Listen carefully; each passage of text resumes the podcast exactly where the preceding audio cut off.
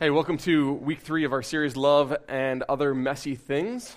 This is a series all about tracing, it's about mimicking, it's about copying, it's about learning to become more like Jesus. At first, I think when we learn to trace, for those of you who have ever traced as a child, isn't it really sloppy in the beginning?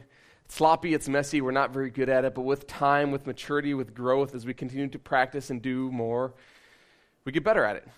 And we excel, and we begin to look more like that which we are trying to copy. In our case, we're learning to live our lives like Jesus lived his. So it's about God motivating us and working through us to look more like Jesus. And the reason the series is actually titled Love and Other Messy Things is in large part due to 1 John 3:16, which says, "This is how we know what love is." Jesus Christ laid down his life for us. Now, I think any act of laying down your life is going to be messy. Can you agree with that? It's going to be messy, right? Anytime you give of your life for another person, it's going to be messy. But think of that first century crucifixion experience. Jesus was beaten and mocked and scorned before he was forced to carry a, a cross through the streets of Jerusalem, where he was then stripped naked. He was uh, pierced hand and feet to the cross, hoisted up upon it, mocked some more, and shamed some more. Six hours later, he gave up his life and he eventually died. Horrible, horrible experience. I don't think the word messy, in fact, can fully encapsulate all that Jesus endured. I don't think messy is a harsh enough word to describe everything that Jesus went through, but this is love. Jesus laid down his life for us. This is what love is. And then John goes on to say that this ought then to be your example of how you live your life. In the same way that Jesus laid down his life, we ought to lay down our lives for our brothers and sisters. So Jesus laid down his life. Now go and do the same for one another. Jesus wasn't selfish, so don't be selfish either. Jesus gave up himself for another's benefit, so go and do the same. And so, what I love about John's letter, and so much actually of the New Testament in general, but John's letter in particular, is that throughout he is presenting the life of Jesus Christ is that life that is most human. It's the life that we are created to live. This is model humanity lived out at its best. And so all the New Testament writers are working off the conviction that humanity has willingly abandoned this love for God and love for others. We've ditched that whole thing, and we then have chosen to love ourselves, to put ourselves at the very center of our existence. And then we war against this calling to be a person bound in love all of the time, don't we? All the time, I think we're warring against this. The selfish ambition, the vain conceit. We're all accustomed to living out of that. But I think what John would say is like, you know what, when you, when you live out of selfish ambition, when you're a selfish person, you're more animal than you are human. What benefits me? What will advance me? What will take care of me? When these are the motivating questions that I kind of live my life around, we're more animal than we are human. This is why I think it seems a little odd and a little counterintuitive when John comes along and he says, Hey, if you want to experience abundant, overflowing joy, if you want to be human, if you want to live the best life possible, like you were created to live your life, then lay your life down. Think of others before yourself. Don't put yourself at the center of your existence. Think of other people before you think of yourself. That is where you will experience life. But isn't that completely counterintuitive to what the world is telling us? It's counterintuitive to how we often just naturally live our lives. It's counterintuitive to the voices that we're hearing in our head. Love God, love others. My friends, it's not about you. Gather that disposition, hold it, claim it, and you will discover a beautiful life. See, when we choose to live into our selfish ambitions and our self reigning disposition, John calls this antichrist. It's anti life, it's anti human. It's loaded terminology, but I think everything that John is trying to say is simply that when you do not live in love for other people, you are not living as you were created to live. Paul says actually the exact same thing over and over and over again, but he doesn't use the word antichrist. He uses the word flesh over and over again. So it's our flesh, right? It's, it's our selfish, self reigning heart, which is trying tooth and nail to pull us away from the Spirit of God and the calling of God to be genuinely human in our lives. See, the world is going to try to convince us that there is one way to live, the way of selfishness, the way that puts me at the center, the way that climbs the corporate ladder, and I don't care who I'm trampling over to get there. The way that says it's all about me and I don't care how it hurts you. The way that puts me at the very center of all things. That is what the world is trying to convince us to live our lives like. And I think it's so subtle how this happens, right? I think if we were to really do an inventory of our day and of our week, we could find time and time and time and time again how we have been selfish. I can't be the only one, right? I think if we were to really do an honest inventory of our life, we would probably realize even this morning that there are several instances where we chose ourselves. We said, I'm going to put myself at the center, and I'm not, I'm not going to care how it affects my children. I'm not going to care how it affects my spouse. I'm not going to care how it affects my neighbor or the people I'm driving alongside. I am going to choose myself. I think if we were honest, we would just realize because the sinful nature, this, this self reigning mentality is so subtle. I was reminded of this of this week when my, I was talking to my mom on the phone, and, and she reminded me of that when I was three years old. Um, she took me with her and my dad to a carpet store to pick out new carpet for our house. And you know, there's this tension in all of us, but I think in three year olds in particular, right? For those of you who ever had a three year old, you, you know the tension that is, that is going on in their little hearts and in their little minds. Whose voice am I going to listen to? Who is the authority, right? Whose throne am I going to allow to remain intact? Is it going to be my throne? Is it going to be my parents' throne? God's throne? Three year olds. Gotta love them, right? But at this really young age, I think we're deciding if our throne and our kingdom are worth fighting for, or we're going to bend to the authority of another. And so my parents, of course, talked with me about, you know, Ross, stay, stay put, you know, don't wander off, stay close to me. Uh, you know, we're in, a, we're in a carpet store, we're in a factory, like, you know, stay close. I don't want you to get lost. But I didn't listen, of course, because I'm a three year old. And any chance I got, I was going to do my own thing. I didn't want to do what I was told. I was the king, I was the boss, and I was waging war against my parents. Psychologists talk about the stages of life in a lot of different terminologies, but the theology of this is really simple.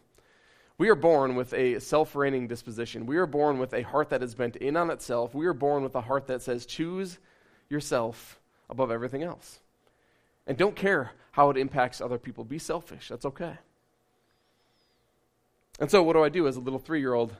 My parents are talking to the salesman. I see that there is an opportunity in front of me, and so I take it and I go and I and I and I go and I climb up a stack of carpet rolls, and I crawl inside a carpet roll and I fall asleep. Now, imagine that you are a parent in a carpet store who turned your back for a second, and then you turn your back again, and your child is no longer there. You guys ever been there before? Uh, maybe not at a carpet store, but you've been there at a different store before. You've lost your child, and you begin to freak out, right? Your mind just goes crazy. What has happened to my child? All of these scenarios go into your head. You start frantically running down all the aisles in the store looking for your child, and your child is nowhere to be found. And so, an hour later, in a heaping sob of tears, you call the police and say, My child has been kidnapped. And then above you, about 10 feet above you, you hear this little voice Hi, Ma. there are they, they love me. My parents love me deeply, but I didn't want to listen to my parents, right? The tension of a three year old is the same tension that we experience as adults. I don't want to do what I'm told. I don't know. I don't want to. I don't want to live the life that God is calling me to live. You know, I don't want to live in love. I want to be selfish. I don't want to listen to my parents. I want to do my own thing. And when we do that, it not only hurts us, it hurts others jump seven years into the future, I'm at a, I'm at a family reunion with my family, and we're catching up and you know chatting, and the parents are catching up and doing all the things that parents like to do, the, the gabbing and the blabbing that ten year olds could care less about, and and so um, there's a room at this at this community center that we're having this reunion. It's kind of like our fellowship hall, so it's kind of like a medium sized room, and it's got ceiling tiles, and we find all these dodgeballs, and, and we start playing dodgeball, and we eventually get bored with that. And my cousin notices that there's a, a tile missing in the ceiling. He's like, "Hey, you know, 10 points to whoever can get the, the ball up into the, the ceiling tile. I'm like, I'll take that. Okay, so we start playing this game. We all aim at the, at the hole in the ceiling, and eventually we lose all 10 dodgeballs up in the ceiling. now, we didn't think much of this except for the fact that we could no longer play any games. We had to go now make small talk with the adults. But put yourself into the shoes of the workers of that community center. How annoyed would you be if you came into work the next day looking for the dodgeballs and you were, told, you were told that they were scattered up among the ceiling tiles? You had no idea where in the ceiling. You were just told that a bunch of kids had thrown them all up there, and now you have to go get your ladder out and fish for all the dodgeballs in the ceiling. It, it would take you all, all day long, and it would be super annoying, right? Now there were plenty of people at this um, at this at this family gathering that, that heard about what we had done, and their response was, you know what? Boys will be boys. Hey, you know, boys are just being boys. It's just what boys do. Who cares that they were inconsiderate? Who cares that they were selfish? Who cares that they didn't think of the, the workers who are going to have to now go up and spend their day looking for dodgeballs in the ceiling tiles? Who cares? They're just being boys. It's just what boys do. Boys will be boys. It's okay, you know. Selfish thoughts lead to selfish ambitions, which lead to selfish actions, and it's just part of being human in America. So live it out. Boys will be boys. It's no big deal. We're inconsiderate. It doesn't matter how our actions affect other people. Boys will be boys. But there were other people uh, at the family reunion, including my parents, who said, no, I'm not going to tolerate that. That's not human. That's more animal than it is human. I'm not going to tolerate that. Ross, you and your cousins are going to go at least, if you're not going to fish the dodgeballs out of the ceiling yourself, you're going to go at least claim what you did and apologize for your actions. The tension in all of us. I don't care how my, my, my actions affect other people. Isn't there a tension? It's not just in three year olds, it's not just in 10 year olds, and isn't it in us as well as adults? The tension the tension that we are all wrestling with all of the time. These are th- one of two of a thousand examples that take place, I think, of our flesh being lived out. My selfish ambition, my vain conceit, my, my self motivation, it's all about me at the end, and I don't really care how it affects other people. These are all examples of how that leaks out, and it's so subtle. Oh, you're bored? Then, you know, just go create chaos for somebody else. Who really cares? Don't bother considering your actions will impact others. As long as you're having a good time, that's all that really matters. Oh, you know, you're just a child who doesn't want to listen to your family. Who cares? Just go live whatever kind of life you want. We hear it all of the time. Every day, our actions are bumping against up, uh, bumping up against the lives of other people. We make choices, and they bump up against the lives of other people. Every day, we make thousands of choices that are either founded in love and consideration for the well-being and the betterment of other humans, or they are born in selfishness and unconcern and my own selfish desires and my own flesh winning out. See, one way is the way of love, one way is the way of the flesh, one way is the human way, one way is the animal way. And if you want to be a follower of Jesus, my friends, you're going to have to choose the way of love. So, if you've been around these past couple of weeks, you'll know that there are a few principles that are guiding us in this series. One is that following Jesus is not about what we do, Right? This doesn't mean that we don't have responsibility. It simply means that our acceptance before God is not conditioned on what we do. It's really all about what He has done and what He continues to do in us. But isn't this a great mystery? It's a, it's a great mystery because if our life is to be marked in love, which is something that we do, right, it's not something we just talk about or hypothesize about or form committees about or pray about or, or discuss in our Bible studies. You know, so oftentimes we talk about love but we never actually do it. But true love is love that is applied, true love is love that is lived out. See, love is active, love does, but following Jesus is about what he has done and what he continues to do. And so the question is how does this work? What actually is our responsibility as followers of Jesus? And so, over the next two weeks, today and next week, we're going to answer that question. And let me begin by asking you a question that I asked my computer screen this week as I saw a commercial of a guy who was selling pumpkins. He was claiming that he, he grew like the most amazing pumpkins in the area and that everybody should come to his farm because he has the best pumpkins and he grew his pumpkins. And so my question that I asked my computer screen was, well, who grew the pumpkins? Who grows the pumpkin?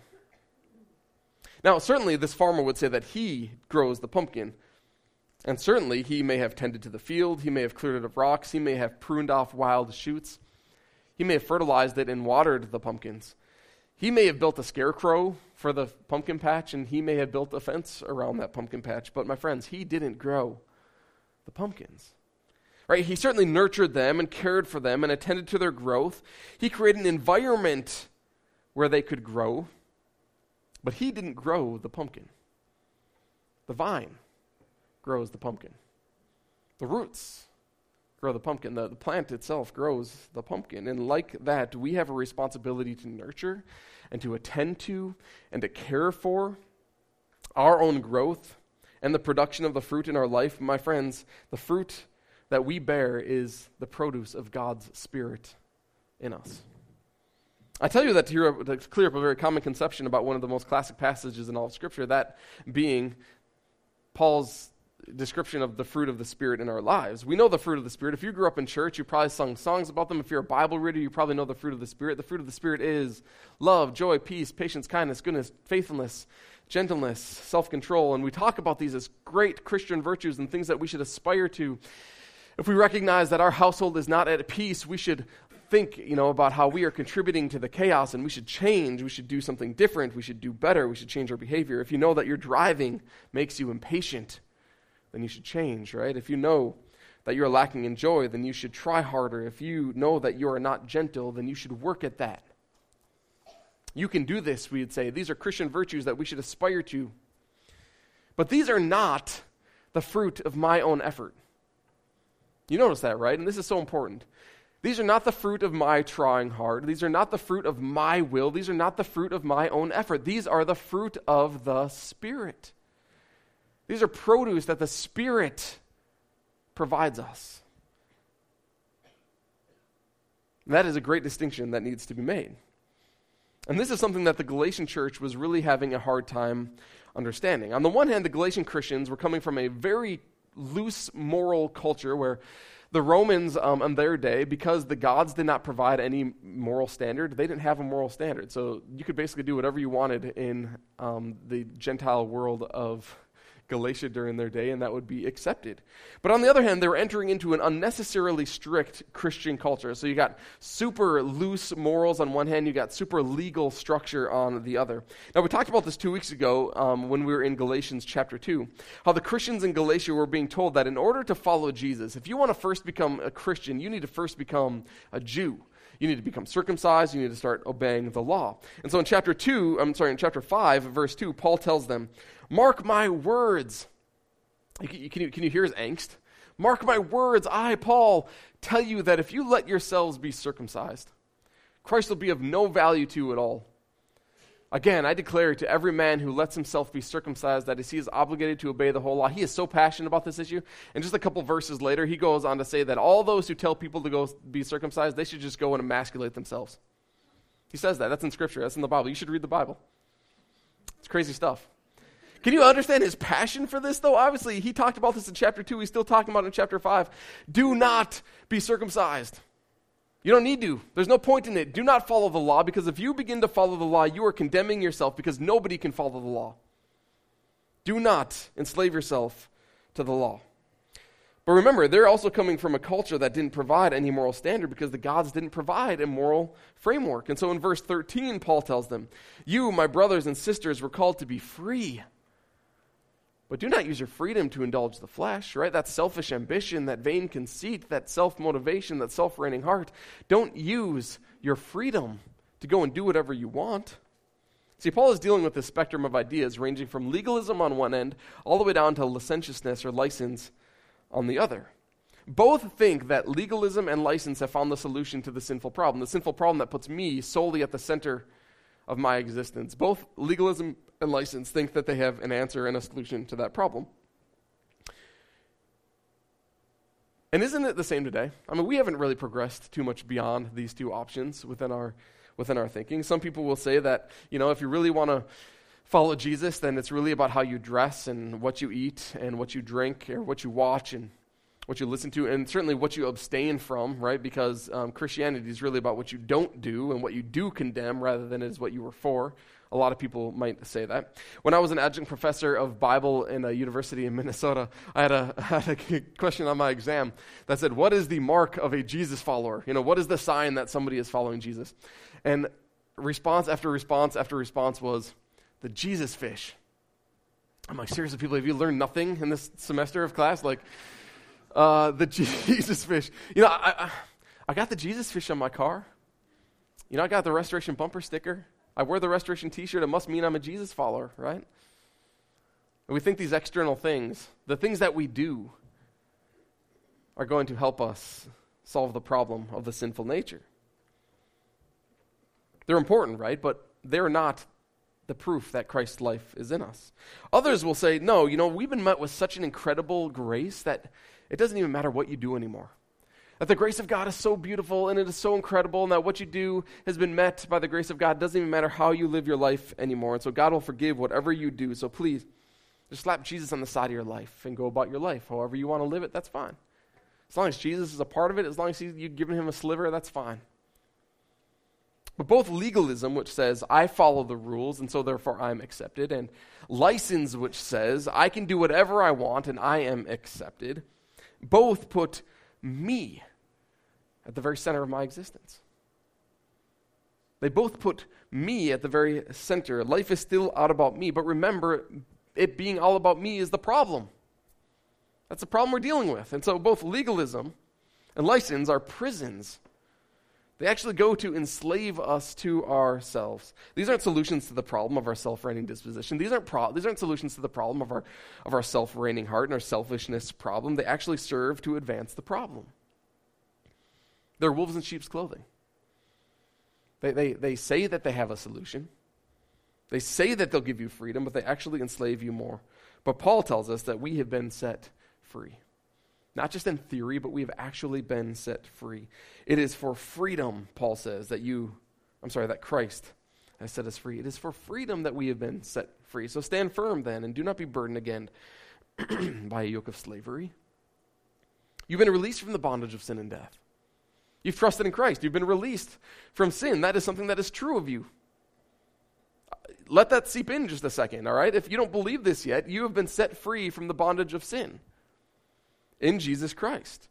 Why then, now that you have been set free because of what Jesus accomplished, would you go back into slavery by either your pursuit of the law and trying to be good enough or your belief that you can just live whatever kind of life you like? That's not human. That's not freedom.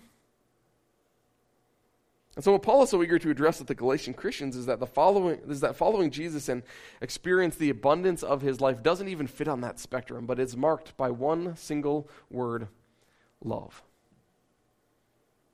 See, there's a new way to be human provided by Jesus. There's a new culture to be a part of. There is a pr- new purpose for our life. There is a new love that ought to be born within us. And so, Paul, before addressing this new life of the Spirit, he looks at the enslavement he says the acts of the flesh are obvious, right? The, the sinful nature, the selfish ambition, the putting you at the very center of your life, they are obvious. And we know this as we look at our day to day experience. We know when we're being selfish. We know what sin looks like. He says the acts of the flesh are obvious. He's not going to give a infinite list of examples, but he's going to look at the, the Christian, uh, the culture that the Christians in Galatia are coming from, and he's going to say, hey, here are some of the most classic examples in our culture of what the acts of the flesh look like. Sexual immorality, do whatever you want with whomever you want, whenever you want. It doesn't matter if there's consent or a covenant, do what makes you feel good. Impurity and debauchery, idolatry and witchcraft, hatred and discord and jealousy, fits of rage, selfish ambition, dissensions, factions and envy, drunkenness, orgies, and the like I warn you, as I did before, that those who live like this will not inherit the kingdom of God. So when you're living out of your own self reigning kingdom, of course, you are at war against the kingdom of God. And so you cannot inherit the kingdom of God when your throne is still very much intact. You see, this life puts me solely at the center, and it needs to be put to death. It needs to die. And then Christ's Spirit needs to be allowed to be born and to grow within me. See, when my hands are so full of my own selfish pursuit, I cannot hold the life of Christ. When my selfishness remains intact, I cannot hold the life of Christ. I must let go. I must surrender, which means that I confess that I am self centered. I, I, admit, God, that I'm selfish. I admit that I am self reigning, that I have my throne very much intact, and that I live my life out of that disposition that I'm trying to satisfy my own selfish desires. I, I confess it, and then I say, God, you know what? I'm going to let it go. I don't want this life anymore. I repent of it. I turn away from these actions. I begin to live differently. I begin to make new choices as I am empowered by the Spirit of God living in me. And so Paul says that the Spirit of God is like a plant rooted in our soul and it will begin to produce fruit in us. The fruit of the Spirit, he says, in contrast to the acts of the flesh, the fruit of the Spirit is. Now, notice that this is singular. The fruit of the Spirit, not the fruits of the Spirit are, but the fruit of the Spirit is, right? This isn't a list that Paul is providing. This is another misconception, actually. What the Spirit does in us is produce one action, and that action is to love. You see, in the, in the original Greek, if you were to look at a Greek manuscript today, you would find that there is just one long string of Greek letters after another. There's no punctuation, there's no commas, there's no periods, and there's no question marks, there's no parentheses or anything. It's very actually confusing to read and to, and to transcribe the original documents. But the fruit of the Spirit is, and then at that point, Paul would have probably have put like a parenthesis or a colon. He would have said, the fruit of the Spirit is love. Parentheses, here are eight examples now. Just like the acts of the flesh, here are just a ton of examples of how the selfish nature works. Here is eight examples of what it means to live out love, joy, peace, patience, kindness, goodness, faithfulness, gentleness, and self control. That's not an exhaustive list either. He could have added more to that. But here are just some examples of what it means to live out of love. Love defines all of these attributes, love defines all of these characteristics, love holds all of these together. And so, all of, all of the things that the Spirit does in us, the most prominent and profound thing that it does in us is empower us to love, to give of ourselves, to lay down our lives so that another's life might be improved. You see, love then ought to be the motivation, ought it not? Love ought to be our motivation because this is the example that Jesus gives us, but is also the one activity that defeats the selfishness. If love is about dying to myself so that another's life might be better, that is the only activity that defeats the selfish pursuit. And Paul says, you know what? Against these kind of things, against this love that is lived out in these ways, there is no law against this. Right? The law was, was made to confine people. The law served to confine people to a life that they couldn't live. The law was a prison, Paul would say. But live your life in love, and you will find yourself to be free. And then provide, and then Paul provides a statement, a definition of those who follow Jesus, right? Something we've talked about in this series already. It's not legalist, it's not licentious. No, those who belong to Christ Jesus have crucified the flesh with its passions and desires. The flesh that puts me at the very center, the selfish ambitions, the selfish pursuits, those have been put to death. And because it's been put to death, because it's surrendered and let go, it no longer has mastery over me. So, therefore, since we live by the Spirit, I'm not living by my selfish ambition anymore. I'm living by the Spirit. Keep in step with the Spirit. See, as the Spirit moves forward, move along with the Spirit. As the Spirit compels you, then move along with it, respond to it. I said, Did you know that when you became a Jesus follower, if you are a Jesus follower, you receive the full gift of God's Spirit. You receive all of the Holy Spirit that you're going to get. I didn't recognize this as, uh, at first. I didn't realize this when I first became a Christian, that I received all of the Holy Spirit that I was going to get. This is a gift that God has given you. If you are a follower of Jesus, you have the totality of the Holy Spirit living in you. God didn't just give you a little bit as a trial to see if you could handle it, God gave it all to you.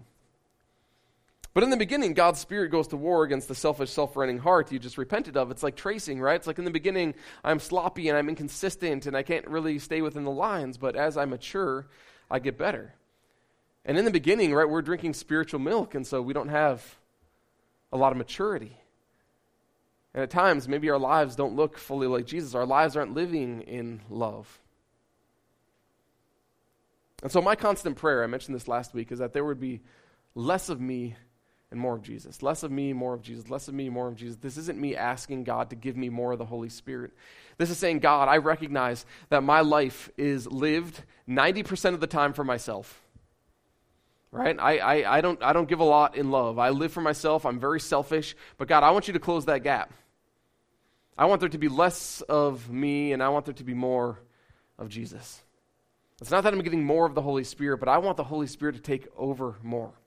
I want to give more control. I want to surrender more. I want to submit more. I want to give God more control over my life. This means that we are then, I think, responsible to cultivate the Holy Spirit. If that is my genuine heart, right, if that is my pursuit, if I really want God to take over more, if I want God to be more in control, then I need to cultivate the fruit of the Spirit in my life. I need to partner in its growth. And so the question that I often ask myself, and I often fail miserably at answer, answering this, is what am I doing to help cultivate the Spirit's work in my life? My friends, what are you doing to help cultivate the Spirit's work in your life? Are you in a house group? are you occupying your time with other believers who are inspiring you and encouraging you and spurring you on? Are you meeting regularly with them? Are you praying? Are you reading God's word? Are you intentionally serving somewhere? Are you giving more of your money away to organizations you believe in? Are you telling people about the life of Jesus you have received? How are you working to cultivate the work of God's Spirit in your life? See, Jesus said in John 15 that if we want to bear a lot of fruit, then we must abide. We must remain in Him because apart from Him, we can't do anything. And we know that to be true, right? Because it is the fruit of God's Spirit that is produced in us. It is not the fruit of our own trying hard. But He also goes on to say that in order for the fruit to increase, the branches need to be pruned back. In other words, they need to be cultivated, it needs to be taken care of, they need to be attended to. And so, is there an area of your life that needs to be pruned? Is there something that you are doing that you need to give up? Are there people in your life that you probably need to spend less time with? See, if you want to live by the Spirit, then you need to keep in step with the Spirit. And so, have you ever found yourself getting lazy with prayer? Have you ever found yourself um, getting lazy with reading the Bible? Maybe you were once in a group, but no, you're no longer in a group. Have you ever found yourself like just kind of letting go a little bit and keeping up with where the Spirit is leading? Because here's the thing when the Spirit continues to move and we fall behind, that is when we fall back into selfish habits. It's when we fall back into self motivating habits. And don't we find then ourselves a little bit more edgy? Man, I'm not in my word. I haven't been in my word in a long time. I haven't been praying consistently. I haven't been seeking God's life. I, I, quit that group because I just didn't have time for it anymore. And you know what? Now I find myself edgy at home. I'm shorter with my kids. I can't stand my kids. I'm yelling constantly. I'm constantly angry and bitter. I feel like my house is just in more and more chaos. I'm just a more harsh person. You know, there's just less peace around me. I, am succumbing easier to temptation, certainly. I'm bitter, I'm calloused, I'm more easily depressed. Just in general, you know, I stop holding doors for people. I stop, my manners have kind of disappeared. I'm no longer thankful. I no longer say please. The glow of kindness that I feel like I used to have is just kind of faded a little bit. See, all of these things are the subtlety of the self reigning life. We don't often think about them as the selfish ambition, but that's exactly what they are. And when we lag behind where the Spirit is going, that is the trap that we are going to fall into. We will fall back into the life that we have given up. We will call the selfish ambition out of the grave, and it will begin to wield its ugly head. You see, and when we fail to keep up with where the Spirit is going, Paul says that we will fall into conceit We'll fall into provoking each other. We'll fall into envying each other. We'll not be content with where we are, but we will just poke and prod and dig. We'll be self conceited. We'll have selfish motivation. We'll wield its ugly head again, poking, stabbing one another. We'll never be content with where we are in life because we do not keep in step with the Spirit. I'm to put the band forward, and we're going to reflect on this as we sing one final song together this morning. So here's the thing the pursuit of Christ is a daily activity of surrender. Right? We need to recognize that. We need to own that because it's true. When we fail to keep in step, when we fail to align ourselves with the work of God's Spirit in us, we will lag behind and the sinful, selfish nature will begin to grow. And so I hope that we can be a people who are cultivating the work of God's Spirit in us, that we can become more like Jesus, but it is a day to day activity. Jesus said that if you want to follow after me, you must die to yourself, not just one time at a camp retreat when I was 13 years old, not just on my baptism day. What does he say? Anybody know? Daily. Daily die to yourself.